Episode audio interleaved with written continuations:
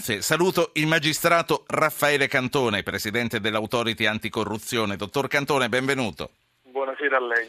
Con lei vorrei parlare proprio di questa riforma delle norme che regolano la prescrizione, però le chiedo un attimo di pazienza e le chiedo di ascoltare con noi. Noi seguiamo attraverso i titoli dei telegiornali in questa trasmissione la cronaca della giornata. Le chiedo di ascoltare con noi i titoli di Rai News 24 e del TG5. Eternit all'indomani della sentenza di annullamento della Cassazione, la Procura di Torino chiude processo bis e procede per omicidio volontario, domani lutto a Casale Monferrato. Loro organizzano scioperi, io mi occupo di far lavorare le persone, così Renzi, che ora è in Emilia-Romagna dove ha incontrato i sindaci dei comuni alluvionati, protesta all'esterno del municipio di Parma. Papa Francesco alla conferenza FAO sulla nutrizione in corso a Roma chiede di guardare agli ultimi, agli esclusi, chi ha fame chiede dignità, non elemosina. Il ministro degli esteri Paolo Gentiloni annuncia un cambio di passo nei rapporti tra Roma e New Delhi sul caso dei due Marò, ora una rapida soluzione, dice. Speriamo che sia la volta buona, andiamo al TG5. Rabbia a Casale Monferrato dopo la sentenza Eternit che ha annullato condanna e risarcimenti. La Cassazione, il processo si è occupato del disastro ambientale, non dei morti. La Procura di Torino prepara un nuovo processo che metterà al centro i 256 casi di decesso per amianto.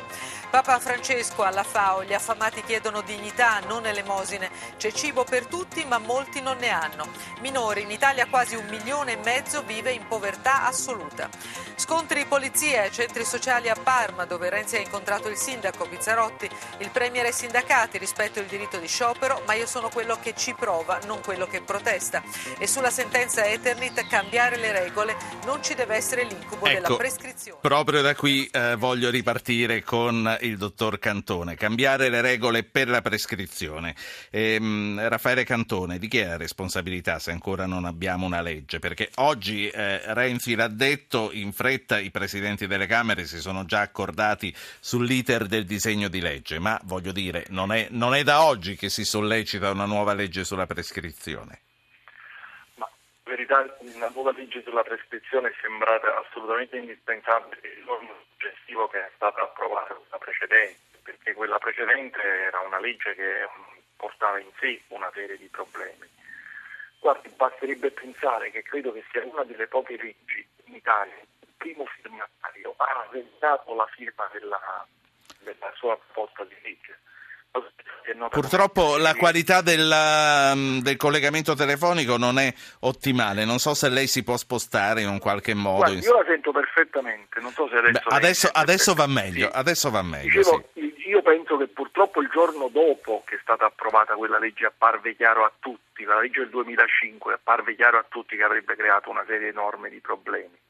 E l'unica legge, una delle pochissime, credo non ci siano precedenti, ma su questo non sarei sicuro, che una legge vede il primo firmatario revocare la firma, proprio perché non si riconosceva più in quella legge che era nata con l'obiettivo di rendere più incisiva la prescrizione, e poi furono inserite le norme sulla prescrizione. Quella legge evidentemente limitava in modo significativo i termini di prescrizione per una serie di reati, e le conseguenze, per esempio in materia di reati contro la pubblica amministrazione, si sono viste in modo nettissimo da subito e nel corso degli anni. Quindi è assolutamente necessario modificare. Possiamo pensare che quella stagione politica è finita o non finirà mai una stagione politica che ha bisogno della prescrizione? Ma io mi auguro prima di tutto che ci sia una stagione politica in cui i processi si riescono a fare, perché la prescrizione è una sconfitta per tutti, una sconfitta per gli innocenti, una sconfitta per i colpevoli. Ovviamente nel caso dei colpevoli per lo Stato, perché è evidente che gli innocenti alla fine si accontentano di una prescrizione per evitare, ulteriori processi, per evitare il tempo del processo. I colpevoli invece ovviamente ne ottengono un vantaggio netto a discapito dello Stato. E la cosa è ancora più paradossale quando interviene nei gradi successivi, nel caso per esempio di Torino, in cui, voglio premettere, non sono in grado di dare alcun giudizio perché è una vicenda particolarmente complicata, la Cassazione in queste materie è particolarmente rigorosa, quindi sono sicuro che ha preso la decisione corretta e giusta. Dicevo, ma in questi casi, dopo due sentenze conformi, una sentenza di Cassazione che interviene a dichiarare la prescrizione è una vera beffa. Sì, fa stare allora, male, Sì, il punto vero è proprio quello di trovare dei meccanismi che introducano dei correttivi. Dei correttivi soprattutto quando ci sono le sentenze di condanna. Mi faccio dire un'altra cosa. Sì, prego. Le prescrizioni brevi finiscono per essere un danno per gli stessi tempi dei processi, perché è evidente che quando io so di poter lucrare la prescrizione ho la necessità o l'opportunità o ritengo utile per provare a perdere tempo per ottenere la prescrizione. So che questa è una prospettiva che non ho, probabilmente si velocizzano anche i processi in sé. Certo, senta, ci sono due ascoltatori che vogliono parlare con noi, poi la saluto. C'è Francesco che chiama da Taranto, che non per l'Eternit, ma è un'altra città martire dal punto di vista delle malattie provocate dai disastri ambientali. Francesco, buonasera. Sì, buonasera.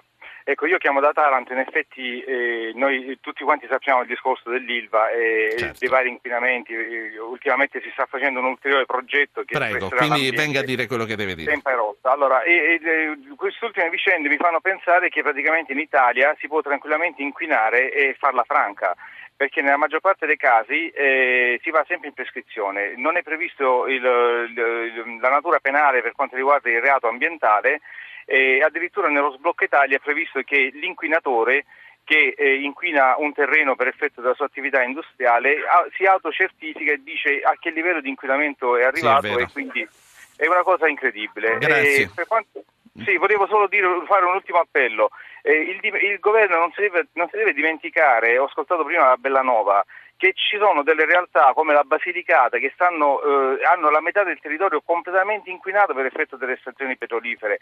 L'H2S, il livello di H2S... La saluto, ci stiamo indirizzando per una strada che è importantissima, ma ci porta fuori percorso stasera. Grazie Francesco.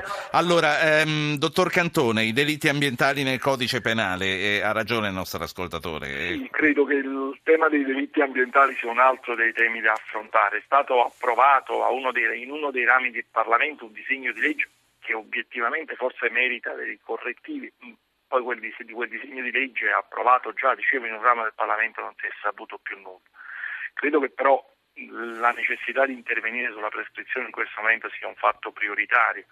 Per esempio, per quanto riguarda il contrasto alla corruzione, diventa uno degli elementi che da sempre viene richiesto, perché i reati contro la pubblica amministrazione sono quelli oggettivamente più falcidiati dagli interventi della prescrizione, perché la riforma del 2005 ha abbattuto per esempio la prescrizione per la corruzione da 15 anni a 7 anni e mezzo. Certo. Dottor Cantone, io qui mi fermo perché era di questo che dovevamo parlare questa sera, però io non rinuncio mai al progetto di averla qui una sera per parlare comodamente della corruzione e anche qui... Molto volentieri.